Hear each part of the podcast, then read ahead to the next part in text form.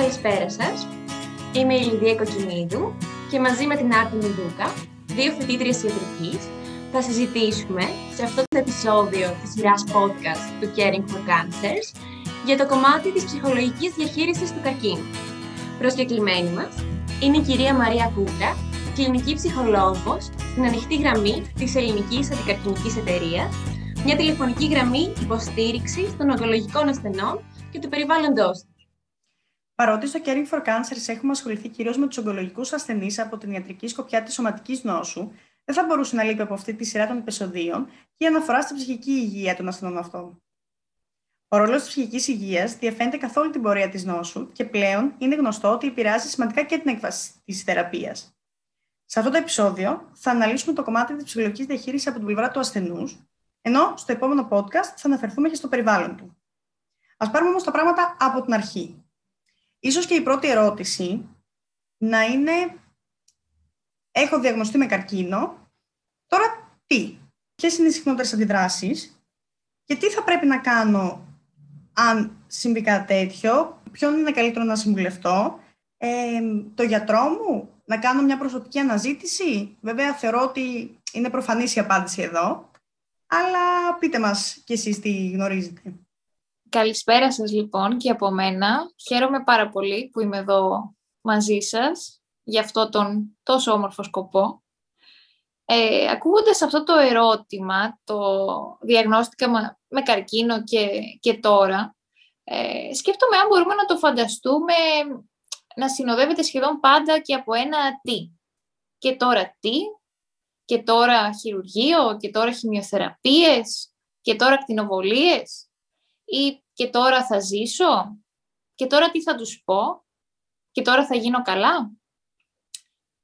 Ο ασθενής πολύ φυσιολογικά αναρωτιέται εκεί για το τι θα αλλάξει στη ζωή του, στο άκουσμα της πρώτης διάγνωσης, τι θα αλλάξει στην καθημερινότητά του, στις σχέσεις του με τους άλλους, αλλά και για το αν αυτή η διάγνωση είναι απειλητική για τη ζωή του, όπως την έχει διαμορφώσει μέχρι σήμερα.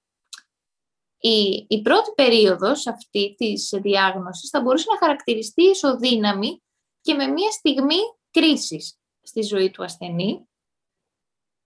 Και κάθε κρίση, όπως μπορούμε να τη σκεφτούμε, απαιτεί εκεί μια επαναδιαμόρφωση των όσων γνωρίζουμε μέχρι Έτσι, η διάγνωση προκαλεί εκεί έντονους ψυχικούς τριγμούς στον κάθε ασθενή που μέχρι εκείνη τη στιγμή θεωρεί τον εαυτό του άτρωτο, δυνατό, υγιή.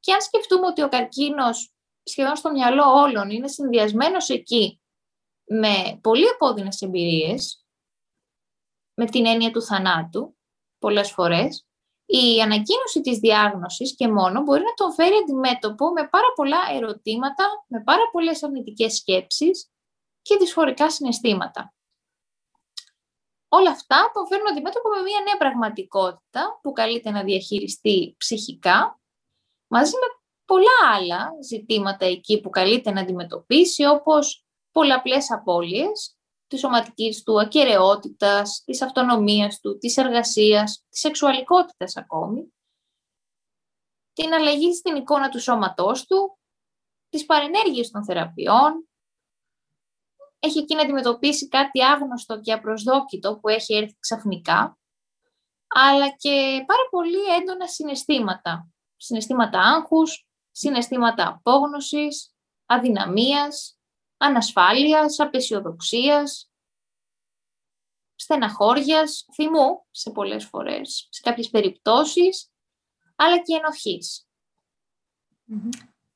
Και ε, έτσι ήδη από την πολύ αρχή μπαίνει στο μυαλό των ασθενών ε, η σκέψη ότι και τώρα πόσο θα διαρκείς, πόσο θα διαρκέσει όλο αυτό, πόσο καιρό θα πάρει; Και είναι ένα πρώτο ερώτημα που θέτουν και στην ιατρική ομάδα που τους αναλαμβανει Γιατί πράγματι ένας ογκολογικός ασθενής χρειάζεται εκεί μια συνεχή και μακροχρόνια επίβλεψη, ακόμη και αφού περάσει τον, τον κίνδυνο. Και Επίσης έχει να διαχειριστεί και το κομμάτι του ότι υπάρχει πάντα στο μυαλό του η απειλή ότι μπορεί να επανεμφανιστεί, ότι μπορεί να υποτροπιάσει.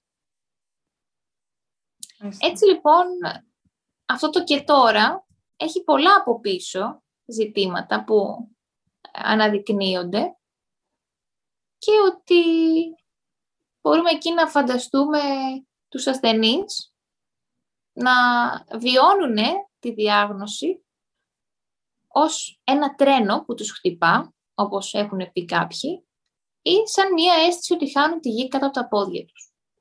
Και σε αυτό είναι πάρα πολύ σημαντικό να έχουν εκεί κρατήματα, να έχουν στηρίγματα και να είναι σταθερά αυτά τα στηρίγματα. Όσο πιο σταθερά είναι αυτά, τόσο πιο ανακουφιστική μπορεί να είναι και η πορεία. Το πρώτο και κύριο, επειδή το, το αναφέρατε, στο ποιον πρέπει να, συμβουλευ, ποιον πρέπει να συμβουλευτώ, ε, μπορεί στα, στα δικά μας αυτιά να είναι δεδομένο ότι ένας ασθενής οφείλει να συμβουλευτεί το γιατρό του. Αλλά δεν είναι για όλους. Εκεί και μόνο στο άκουσμα της ε, λέξης καρκίνος, ε, ο ασθενής παθαίνει ένα σοκ μπορεί να τον βάλει σε σκέψεις και να αναζητήσει και εναλλακτικούς τρόπους πολλές φορές ή να το, να το αφήσει για ένα διάστημα. Και αυτό να είναι ιδιαίτερα επιβλαβές ή απειλητικό σαν συνθήκη. Το, το πιο σημαντικό σίγουρα εκεί είναι να δημιουργηθεί μια σχέση εμπιστοσύνης με τον γιατρό και την ιατρική ομάδα που θα τον αναλάβει. Διαφορετικά του προτείνεται εκεί ακόμη και το να βρει κάποιον άλλο γιατρό. Αν δεν αισθάνεται άνεση, αν δεν μπορεί να το ρωτήσει πράγματα, αν δεν μπορεί να του μιλήσει, ε, καθώς εκεί μην ξεχνάμε ότι ένα από τα κύρια πρόσωπα της θεραπευτικής αντιμετώπισης, της, της ιατρικής ομάδας, είναι και ο ίδιος ο ασθενής. Είναι ένα ισοδύναμο μέλος και είναι και το πιο κύριο μέλος. Γιατί εκείνος αποφασίζει, εκείνος συμφωνεί με πράγματα και τελικά υποβάλλεται σε αυτά.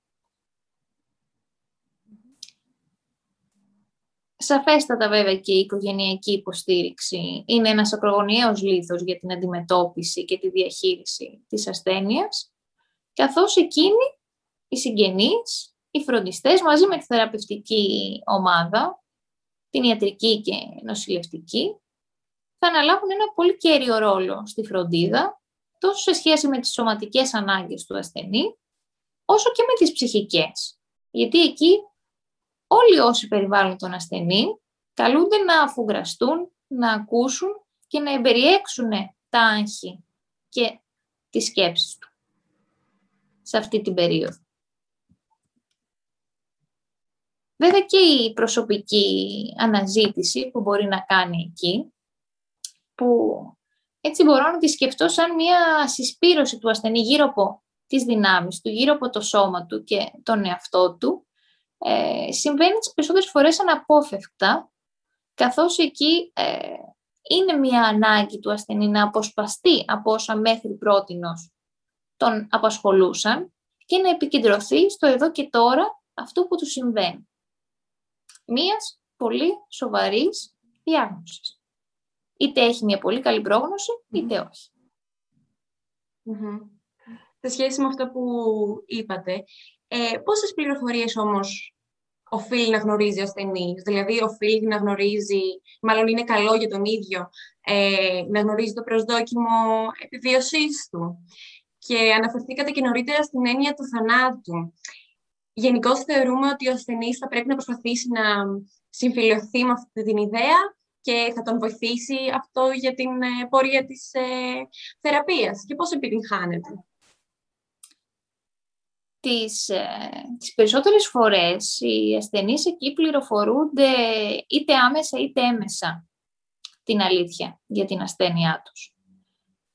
Λίγες φορές έχω ακούσει ασθενή να γνωρίζει ακριβώς το προσδόκιμο ζωής. Ήδη και οι γιατροί αποφεύγουν να του δίνουν ένα σαφές διάστημα. Καθώς ούτε ο θεράπων ιατρός μπορεί να γνωρίζει επακριβώς πόσο θα ζήσει ένας ασθενής. Αν θα είναι τρεις μήνες ή αν θα είναι πέντε ή δέκα χρόνια. Από εκεί και πέρα το ζήτημα είναι πως οι, οι ασθενείς, καλώς ή κακώς, θα μάθουν την αλήθεια, ε, είτε τη μισή, είτε ένα κομμάτι, άλλες φορές και καθόλου, παρόλο που μπορεί να υποβάλλονται σε θεραπείες, όπου δεν ονοματίζεται η νόσος και αυτό από μόνο του μπορούμε να σκεφτούμε ότι είναι ιδιαίτερα αγχογόνο σαν συνθήκη. Ακόμη και αν ο ασθενής δεν έχει ενημερωθεί επίσημα από τους γιατρούς για την νόσο, μπορεί εκεί να αντιληφθεί τη σοβαρότητα των θεραπείων στις οποίες υποβάλλεται και μέσα από την υπερπροστατευτική στάση που μπορεί να έχει το περιβάλλον ξαφνικά απέναντί του, καθώς εκεί οι συγγενείς και οι φίλοι αλλάζουν τον τρόπο που τους συμπεριφέρονται. Και φυσικά υπάρχουν και τα ίδια τα σωματικά συμπτώματα που βιώνει ο ασθενής, τα οποία συμβαίνουν στο σώμα του και τα οποία τον παραπέμπουν σε κάτι που δεν του είναι γνωστό, που δεν ορίζεται. Και αυτό τον εκθέτει εκεί σε ένα κίνδυνο. Δηλαδή, σκέφτομαι εκεί ότι αυτή η άγνοια κινδύνου μπορεί να είναι από μόνη της ιδιαίτερα επικίνδυνη.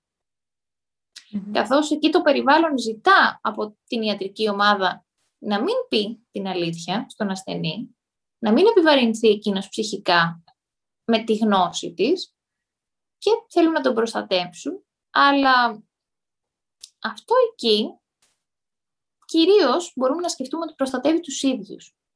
Γιατί δεν λένε την αλήθεια, δεν την ακούνε ούτε οι ίδιοι. Και αυτό τους ανακουφίζει εν μέρη.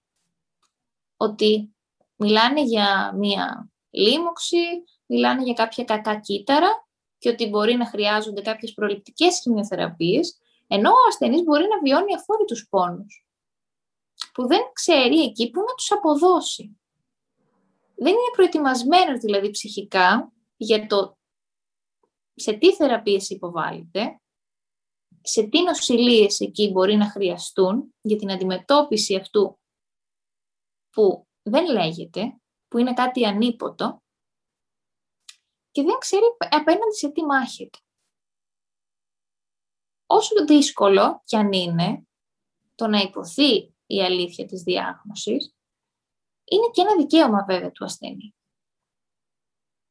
Ειδικά στην, στην εποχή μας που μιλάμε για προσωπικά δεδομένα, πόσο ηθικό είναι να αποκρύψεις από έναν άνθρωπο το τι συμβαίνει στο δικό του σώμα. Πώς μπορεί να κρίνει κανείς τι είναι καλύτερο για εκείνον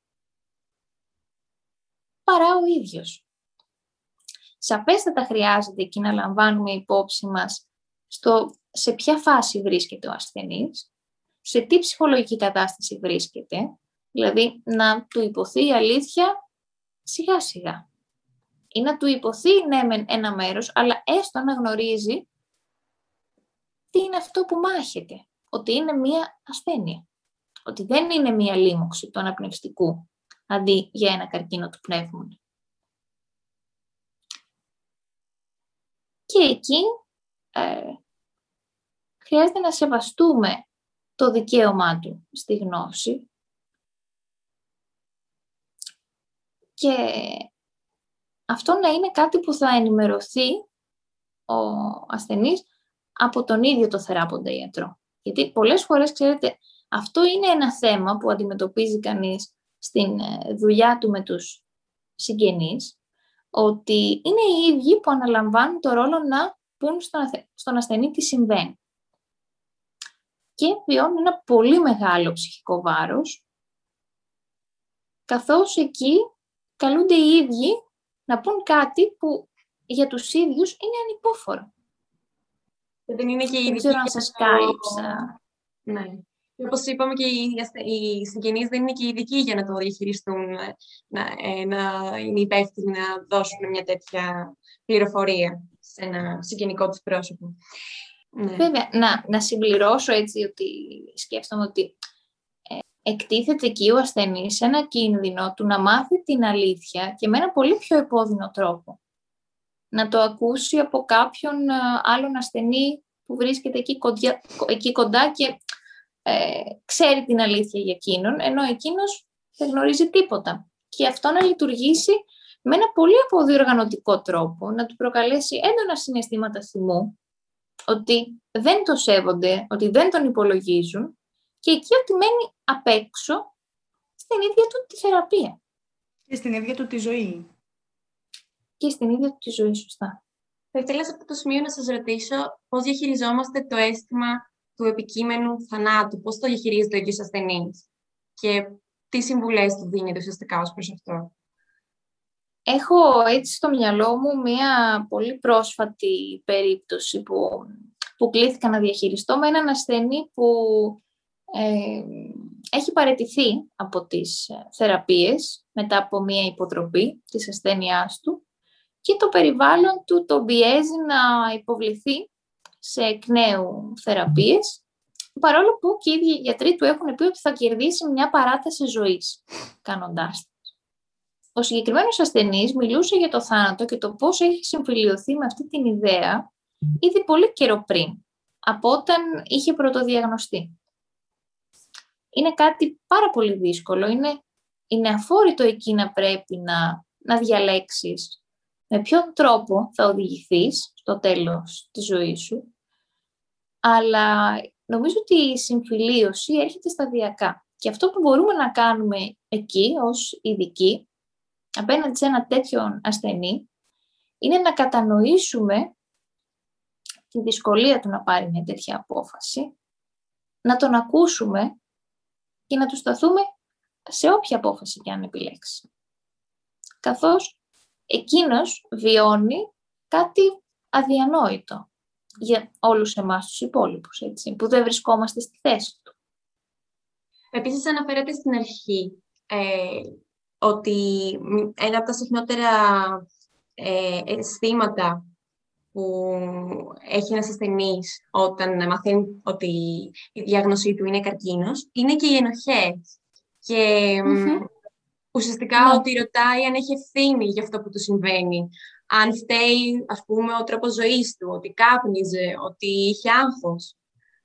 Νομίζω ότι όλα αυτά αρχίζει και τα σκέφτεται ήδη από όταν ε, ο ίδιος ο γιατρός θα το ρωτήσει σε σχέση με όλα αυτά. Θα το ρωτήσει αν κάπνιζε, θα το ρωτήσει αν έπινε, θα το ρωτήσει πώς ζούσε, αν είχε άγχος. Ναι, μπορούμε εκεί να πούμε ότι όλα αυτά μπορούν να λειτουργήσουν ως επιβαρυντικοί παράγοντες. Στην, ε, στη σωματική όσο και στην ψυχική υγεία του καθενός. Η εμφάνιση ενός καρκίνου βέβαια δεν μπορεί να ευθύνεται, να βασίζεται μόνο στο τι κάποιος κάπνιζε, έχει να κάνει με μία ε, πολυπαραγωγική εκεί επίδραση στην, στην υγεία του ασθενή. Και αυτό το οποίο χρειάζεται εκεί, όταν πια υπάρχει διάγνωση, όταν έχει εμφανιστεί ο καρκίνος, είναι να βοηθήσουμε τον ασθενή να μην ταλανίζεται άλλο από αυτό το γιατί, από αυτό το τι έφτιαξε, τι έκανα, πώς θα μπορούσα να το έχω αποφύγει, αλλά να τον βοηθήσουμε να εστιάσει στο εδώ και τώρα, στις θεραπείες και στο πώς υπάρχουν τα μέσα και οι τρόποι για να αντιμετωπίσει αυτό που του συμβαίνει. Να μην αναλώνεται σε όλα αυτά τα γιατί, ειδικά την πρώτη περίοδο, που χρειάζεται να είναι πολύ συγκεντρωμένος, που χρειάζεται να είναι αφοσιωμένος στις θεραπείες, στα χειρουργεία, σε, σε οτιδήποτε εκεί καλείται να υποβληθεί, καθώς είναι μια πολύ δύσκολη πραγματικότητα για να έχει εκεί να διαχειριστεί και όλα τα άγχη ή τις τύψεις. Υπάρχουν. Το θέμα είναι ότι δεν είναι η ώρα να μιλήσει για όλα αυτά. Θα, θα υπάρξει χρόνος στην πορεία. Εγώ με αφορμή το περιστατικό που αναφέρατε πριν, ουσιαστικά για την παρέτηση από τη θεραπεία, ήθελα να αναφερθούμε και στο, στο κομμάτι αυτό και το κομμάτι της θεραπείας. Η οποία θεραπεία μπορεί να περιλαμβάνει είτε ακνοθεραπεία, είτε χημειοθεραπεία ή χειρουργείο, ή μπορεί και περισσότερο από ένα χειρουργία. Και επειδή σίγουρα θα υπάρξουν και στιγμές που θα θέλει να παραιτηθεί και μπορεί και σε ακραίες περιπτώσεις όντως να πει ότι εγώ δεν μπορώ άλλο, δεν αντέχω άλλο, θέλω να σταματήσω τη θεραπεία. Όλο αυτό το κομμάτι πώς, πώς πρέπει να διαχειριστεί, πώς μπορεί να διαχειριστεί. Υπάρχουν οι στιγμές που σίγουρα για τον ασθενή είναι ανυπόφορο όλο αυτό που του συμβαίνει και μπορεί να κάνει αυτές τις σκέψεις. Είναι πάρα πολύ λογικό και κατανοητό. Καθώς εκεί ο ασθενής πονά. Υπάρχει μια χημεία εκεί η οποία μπαίνει στο σώμα του. Υπάρχουν πάρα πολλές παρεμβάσεις. Δεν είναι κάτι που να, που να μπορεί να το προσπεράσει σαν παράγοντα. Κάθε φορά που ένας ασθενής χρειάζεται να κάνει κάτι από όλα αυτά, ήδη το άγχος και η αγωνία έχει ξεκινήσει μέρες πριν, όπως θα πούνε πολλοί ασθενείς. Και σε σχέση με τις εξετάσεις, όχι μόνο με τις θεραπείες, γιατί είναι και αυτό ναι, σωστά, ένα πολύ μεγάλο κομμάτι. Τόσο κατά τη διάρκεια των θεραπείων, όσο και μετά, αφού ο ασθενής έχει ξεπεράσει τη φάση αυτή και μπορεί να έχει επανέλθει σε μια κανονικότητα. Το κομμάτι εκεί της ε, παρέτησης, νομίζω θα το συναντήσει κανείς πιο συχνά σε περιπτώσεις μεταστάσεων και σε περιπτώσεις υποτροπής. Εκεί ένας ασθενής ο οποίος εξ αρχής ε, μπαίνει σε μια, σε μια θεραπεία, ε, σε κάποιους ε, κύκλους που έχουν οριστεί και έχει εμπιστοσύνη στους γιατρούς του, θα έχει αυτές τις μικρές στιγμές απόγνωσης λόγω του πόνου και γι' αυτό χρειάζεται να είμαστε εκεί για να μιλάει για το πώς αισθάνεται αυτούς τους πόνους, πώς βιώνει όλα αυτά, αλλά και να μπορούμε να το επαναφέρουμε ότι κάθε έννοια από αυτές που αναφέρεται, η χημειοθεραπεία, η ακτινοθεραπεία, η ενωσοθεραπεία, το δεύτερο συνθετικό τους είναι η θεραπεία. Καλούνται εκεί να βοηθήσουν τον ασθενή να θεραπευτεί, να ιαθεί από όλα αυτά. Και εκεί να τον ενισχύσουμε στο κίνητρό του. Να του υπενθυμίσουμε τι ελπίδα μπορούν εκεί να του δώσουν οι θεραπείες, οι γιατροί και το ότι καλός ή κακός είναι αυτός ο δρόμος για να, για να επιτευχθεί η ίαση και καλείται να συμμορφωθεί. Και βέβαια, εκτός από την παρέτηση, ε, που είναι ένα πολύ σημαντικό κομμάτι, και κατά τη διάρκεια της θεραπείας υπάρχουν και πολλά πρακτικά ζητήματα τα οποία επηρεάζονται, που έχουν να κάνουν με την εργασία, έχουν να κάνουν με τις σχέσεις, με έναν άλλο παραγοντά που ονομάζεται αυτοεξυπηρέτηση και που μπορεί κάποιος άνθρωπος να βρεθεί σε μια στιγμή στη ζωή του να μην μπορεί να αυτό εξυπηρετηθεί. Ένα άλλο κομμάτι που είναι η οικονομική επιβάρυνση, γιατί σίγουρα όλα, όλες αυτές οι διαδικασίες έχουν και πολύ μεγάλο οικονομικό βάρος. Όλα αυτά πώς είναι εύκολο ένας άνθρωπος να μπορέσει να τα διαχειριστεί χωρίς να νιώθει ότι χάνει τη γη κάτω από τα πόδια του, να το πω απλά; Δεν μπορεί να το αισθανθεί διαφορετικά. Είναι έτσι. Είναι μια πολύ δύσκολη πραγματικότητα και πάρα πολύ απαιτητική. Τόσο ψυχικά, γιατί καλείται εκεί να, να έρθει αντιμέτωπος με πολλά νέα Με πάρα πολλές απαιτήσεις από όλους. Όλοι ζητάνε κάτι. Οι γιατροί τους ζητάνε να υποβληθεί σε θεραπείες. Η οικογένειά του τους ζητά να είναι δυνατός, να μην, να μην κλαίει πολλές φορές, να μην στεναχωριέται. Εκεί υποτιμάται πολλές φορές η, η σοβαρότητα και το ψυχικό βάρος που βιώνει ο ασθενής. Όλοι αυτοί οι παράγοντες σαφέστατα και λειτουργούν πολύ επιβαρυντικά για έναν ασθενή. Και νομίζω ότι το πρώτο κομμάτι που αναφέρατε, αυτό της, ε, της αυτοεξυπηρέτησης, είναι αυτό που τους στοιχίζει και περισσότερο. Γιατί εκεί ο καρκίνος δεν ε, επιλέγει το που θα εμφανιστεί με βάση την ηλικία. Δεν θα δούμε μόνο γυρεότερους ε, ανθρώπους να νοσούν με καρκίνο, θα δούμε και πολύ νέους ασθενείς. Και εκεί το να χάνουν την ίδια, τον ίδιο τον έλεγχο πάνω στο σώμα τους, στη, στην αίσθησή του, μιλούν πολλές φορές για ένα σώμα ξένο από το πόσες παρεμβάσεις εκεί μπορεί να υποστεί. Από το ότι καλούνται να ζητήσουν βοήθεια από το περιβάλλον τους, ακόμη και για τα και για τα πιο απλά και δεδομένα ζητήματα. Από το να τους ταΐσει κάποιος μέχρι να τους, μέχρι να τους αλλάξει τα ρούχα. Είναι, είναι εκεί ένα ζήτημα ε, πολύ δύσκολο. Πολλές φορές αφόρητο και αυτό από μόνο του. Πόσο πολύ αυτό θα επηρεάζει και την αυτοεκτίμηση του ατόμου, έτσι. Και ιδίως σε συνδυασμό με αλλαγές και στην εμφάνιση, που ένα πολύ συχνό, μια πολύ συχνή ενέργεια είναι η απώλεια μαλλιών από τις χημειοθεραπείες ή από κάποια χειρουργία τα οποία μπορεί να αφήνουν ουλές. Μπορεί να η μαστεκτομή, για παράδειγμα, που είναι ένα κροτηριαστικό χειρουργείο. Όλα αυτά πόσο μπορεί να επηρεάζουν και την αυτοεκτίμηση του ατόμου, την ιδέα για τον εαυτό του και βέβαια μετά και άλλους παράγοντες σε σχέσεις αναφορικά με τη σεξουαλικότητα, που είναι και αυτό ένα πολύ σημαντικό κομμάτι, ειδικά για την εμφάνιση. Πόση επίδραση έχουν όλα αυτά τα κομμάτια σε αυτούς τους τομείς; Και βέβαια, και, και λειτουργούν πράγματι πολυεπίπεδα όλα αυτά. Ε, επενεργούν πολύ σημαντικά τόσο στην, ε, στην εικόνα σώματος, όσο και στην εικόνα εαυτού του ασθενή. Γιατί ο ασθενής φτάνει εκεί σε ένα σημείο που νιώθει ότι το σώμα του δεν του ανήκει και ότι υπάρχουν πάρα πολλά ξένα σώματα τα οποία ε, υπάρχουν και γεμίζουν το δικό του σώμα, όλα αυτά τα σωληνάκια, όλες αυτές οι παροχετεύσεις πολλές φορές. Είναι ένα σώμα γεμάτο από τρυπήματα, γεμάτο από ουλές και υπάρχουν αυτά ως μια τραυματική υπενθύμηση της δύσκολης πραγματικότητας της ασθένειας και αυτό τους επιβαρύνει συναισθηματικά. Επιδρά στο πώς βλέπουν τον εαυτό τους και έχουν την αίσθηση ότι επιδρά και στο πώς τους βλέπουν και οι άλλοι.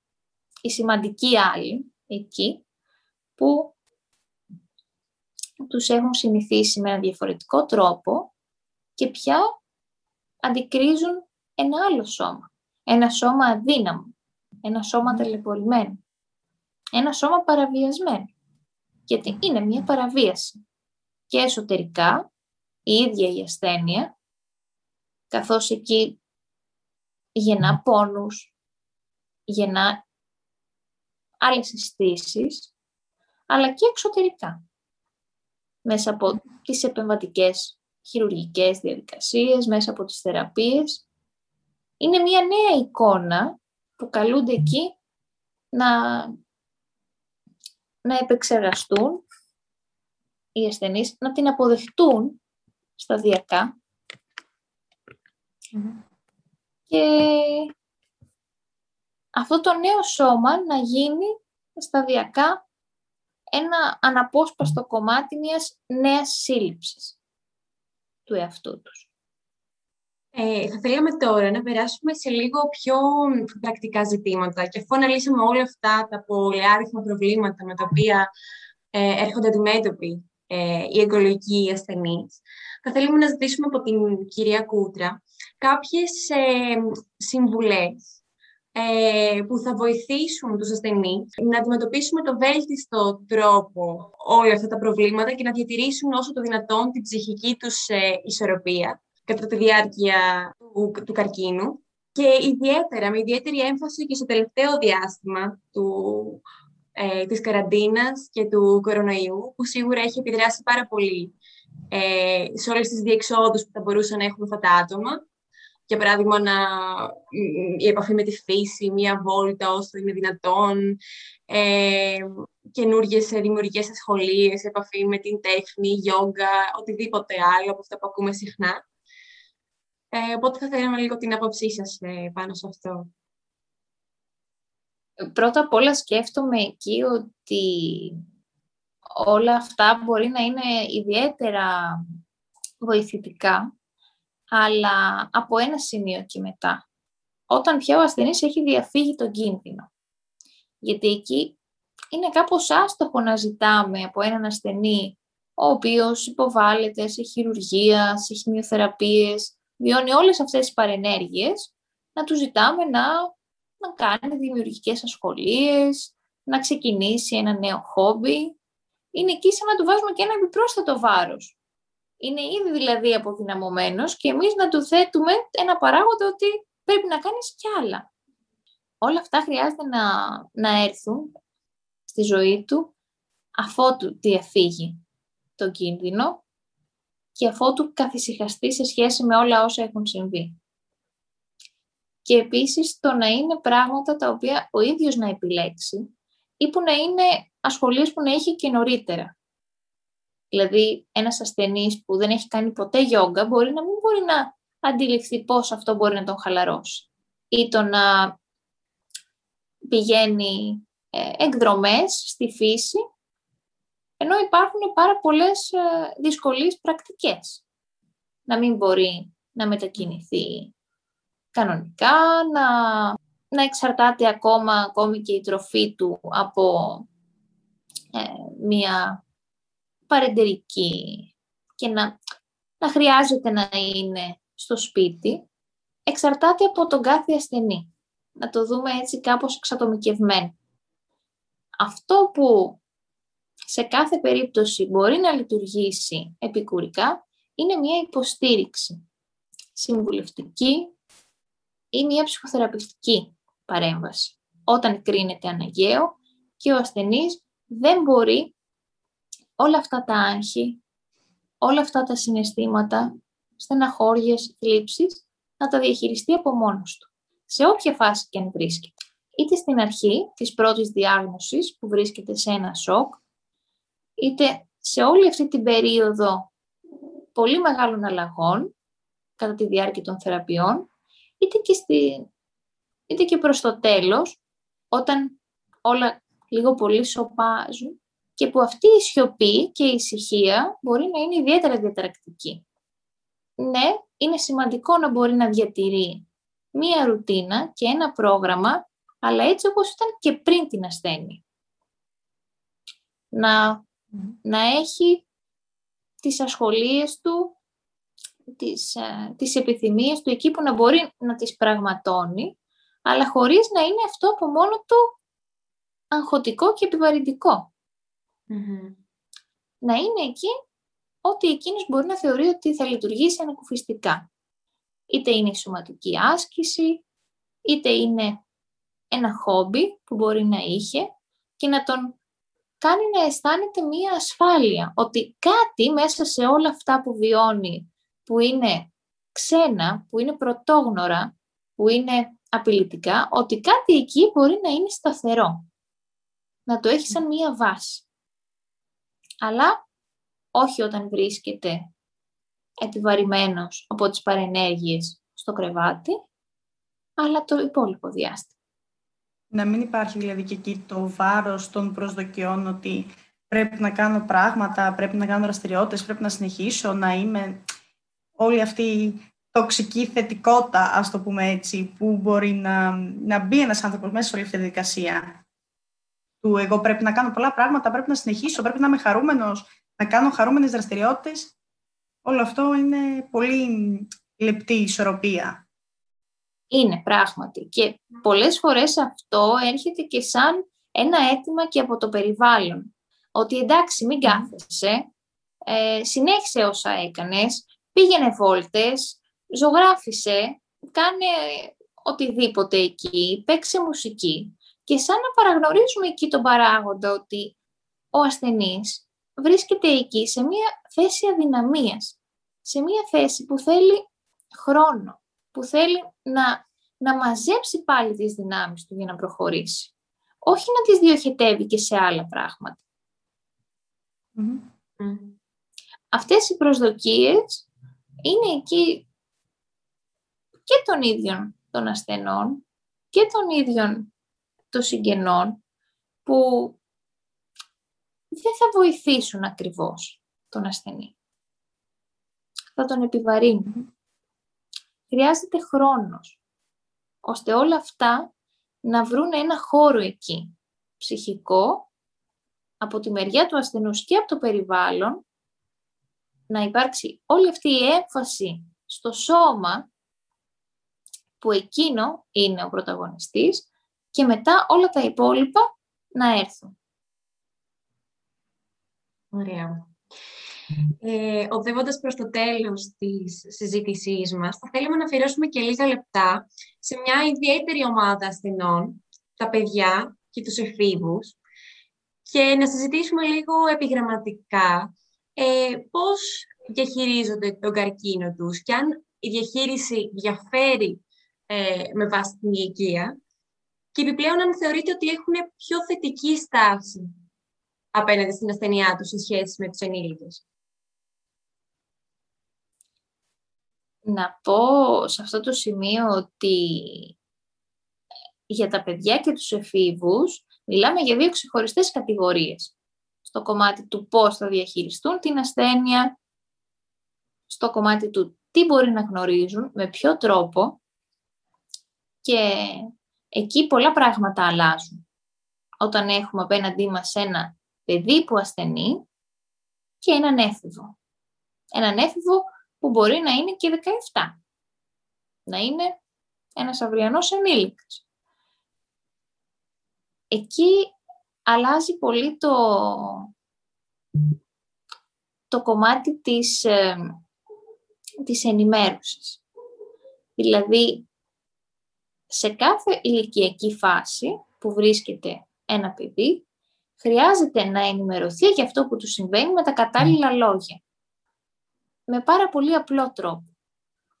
Να μην υπάρξει ένα έξτρα άγχος δίνοντάς του μία διάγνωση ότι έχεις καρκίνο, ενώ δεν μπορεί να μην του κάνει νόημα καν τι σημαίνει καρκίνος. Εκεί να του εξηγηθεί με ένα πολύ ομαλό τρόπο από τους γιατρούς και να υπάρχει μαζί και ένα άτομο, η μητέρα, ο πατέρας, το πρόσωπο φροντίδας, που να μπορεί να είναι κοντά του όταν θα ενημερωθεί για όλα αυτά. Να προσφέρει αυτή την ασφάλεια ότι κάποιος είναι εκεί μαζί του και θα το αντιμετωπίσουν μαζί. Για τους εφήβους εκεί υπάρχει μια άλλη αντίληψη της ασθένειας, καθώς με ένα πάρα πολύ απλό και άμεσο τρόπο, αν ένας γιατρός τους πει ότι έχεις κάποια καρκινικά κύτταρα ή ότι έχεις ανεβασμένο τον τάδε δείκτη, μπορεί αμέσως να μπει στο ίντερνετ και να βρει τι είναι. Και πολλές φορές να, να βρει και κάτι πολύ πιο,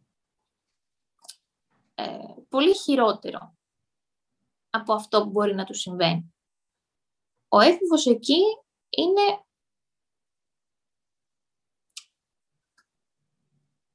είναι μια παρουσία που η ιατρική ομάδα, η θεραπευτική ομάδα, αλλά και ο ειδικός ψυχικής υγείας πρέπει να τον εκλαμβάνει σαν ένα ισότιμο μέλος συνεργασίας σε αυτό που, που συμβαίνει εκεί. Βέβαια να πούμε ότι είναι πολύ, ε, πολύ μεγάλη εκεί και η παρουσία των γονέων σε όλες αυτές τις περιπτώσεις που εκείνοι βιώνουν τα πιο έντονα συναισθήματα. Ένα παιδί εκεί θα, θα τα αισθανθεί όλα στο σώμα του. Ο γονιός το περνάει σε ένα ψυχικό επίπεδο έχει να αντιμετωπίσει εκεί και να διαχειριστεί μία ενδεχόμενη απώλεια του παιδιού του.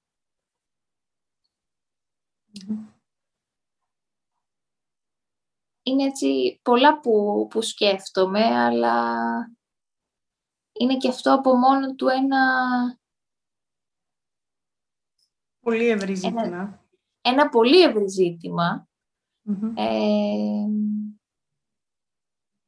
έχω στο μυαλό μου περιπτώσεις έτσι, που μικρά παιδιά μπορεί να, να έχουν καταφέρει να ξεπεράσουν την ασθένεια και για τους γονείς η όλη εμπειρία της παρουσίας στο νοσοκομείο, της, των συνεχόμενων εξετάσεων, να έχει λειτουργήσει με ένα πολύ τραυματικό και να χρειάζονται ε, ψυχολογική υποστήριξη. Σε κάθε ηλικία, ένα παιδί που ασθενεί βιώνει έντονες εμπειρίες, μεγάλες απώλειες. Όπως είπαμε και για τους ενήλικες. Και στο σώμα του, και στην καθημερινότητά του, και στις σχέσεις του. Και εκεί είναι πολύ δύσκολο, γιατί πράγματι είναι, είναι ένα ζήτημα το πού θα το αποδώσει, τι θα σκεφτεί. Και εκεί η παρουσία του γονέα είναι πολύ σημαντική για να, για να το ανακουφίσει, για να το ρωτήσει, για να του μιλήσει. Και βέβαια και του γιατρού, που χρειάζεται εκεί να έχει υπόψη του ότι απευθύνεται σε ένα παιδί. Μάλιστα. Λοιπόν, Δεν ξέρω αν σας ε, κάλυψα σε σχέση ναι, ναι, ναι, ναι. με αυτό. Ε, εγώ πιστεύω ότι μας, μας καλύψατε πλήρως και επίσης, όπως είπαμε και πριν, είναι ένα πολύ μεγάλο κομμάτι. Ένα πολύ μεγάλο ζήτημα που θα μπορούσαμε να κάνουμε ξεχωριστά, όχι απλά ένα επεισόδιο, αλλά πολλά για το κομμάτι των παιδιών ε, και τις διαφορές ηλικίας και τους γονείς. Οπότε πιστεύω ότι θα καλύψαμε όλα τα κομμάτια, έστω και πιο, όχι πολύ λεπτομερώς. Ίσως με ένα πιο σφαιρικό τρόπο. Ναι, ναι, ναι. Αλλά νομίζω ότι πήρατε έτσι το στιγμα σε σχέση και με αυτό το θέμα, το οποίο ε, και για μένα εκεί και στην εμπειρία μου τόσο με εφήβους ασθενείς, όσο και με τις οικογένειές τους, θέλω να πω ότι ο τρόπος που αντιμετωπίζουν την ασθένεια και τη ζωή και το θάνατο ήταν ένα πολύ μεγάλο Είναι πολλές οι φορές που έχω συγκινηθεί από το πώς βλέπω τους γονείς να μιλάνε για τα παιδιά τους, να, να εκφράζουν την αγωνία πριν το χειρουργείο, αλλά και την ανακούφιση όταν πια το παιδί είναι καλά και θα επιστρέψει υγιές στο σπίτι του. Νομίζω ότι αυτό δεν μπορεί να συγκριθεί με τίποτα. Ναι, είναι... δουλειά. Πρέπει να είναι κάτι μοναδικό σαν εμπειρία αυτό το κομμάτι. Όχι, νομίζω ότι εκεί μοναδικό είναι αυτό το μοίρασμα. Όταν καταφέρουν οι γονείς να, να βγουν εκεί από τη θέση του πανταχού παρόντα γονέα που καλείται να είναι παντοδύναμος και να αντέξει τα πάντα για το παιδί και να πάρει ο ίδιος μία υποστήριξη σε σχέση με όλα αυτά που φέρουν ένα πολύ μεγάλο Και εκεί υπάρχει πολλές φορές και το βάρος της γνώσης, μιας αλήθειας που το παιδί ούτε είναι έτοιμο να γνωρίσει, ούτε και να αντέξει. Ωραία. Κυρία Κουτρό, σας ευχαριστούμε πάρα πολύ.